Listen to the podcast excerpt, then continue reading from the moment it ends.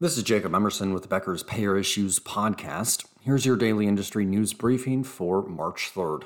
Texas's physician gold card rule took effect last October, but providers say they're not seeing the results they'd hoped for. That's according to a new report from the American Medical Association.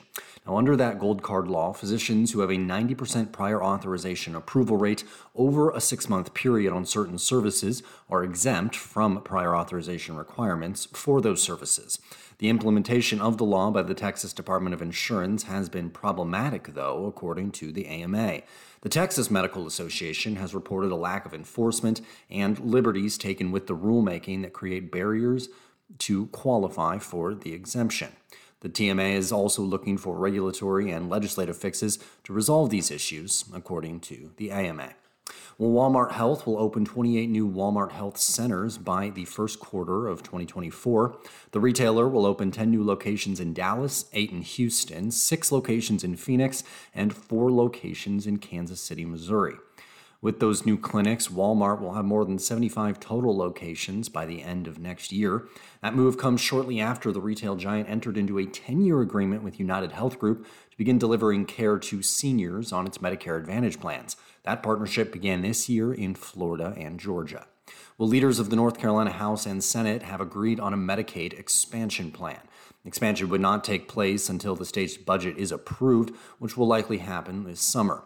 The proposed plan would expand Medicaid to an estimated 600,000 people across the state. North Carolina is one of 11 states that has not expanded Medicaid under the ACA.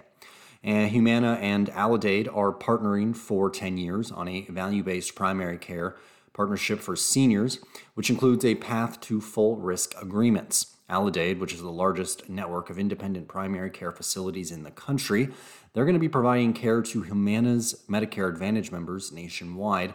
That's according to the two companies on March 2nd.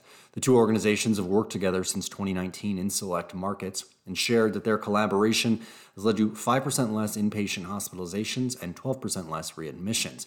By the end of last year, 100,000 Humana members received care under a value based arrangement with Aledade. The payer also had more than 1,000 value based relationships across 43 states, including at its 235 care delivery facilities. And finally, Chicago based Oak Street Health, which CVS Health is planning to acquire, reported a net loss of $510 million last year as it continues to expand the number of centers that it operates. Oak Street, which is a value based care provider for adults on Medicare, took its total centers from 129 facilities at the end of 2021 to 169 at the end of last year. It also cared for 224,000 patients in total last year. The 2022 loss compares with a net loss of $415 million in 2021. Revenues increased by 51% to a total of $2.16 billion. CVS, of course, agreed uh, in early February to acquire Oak Street for $10.6 billion, pending regulatory approvals. If you'd like the latest payer and healthcare industry news delivered to your inbox every morning, subscribe to the Becker's Payer Issues e newsletter on our website at beckerspayer.com.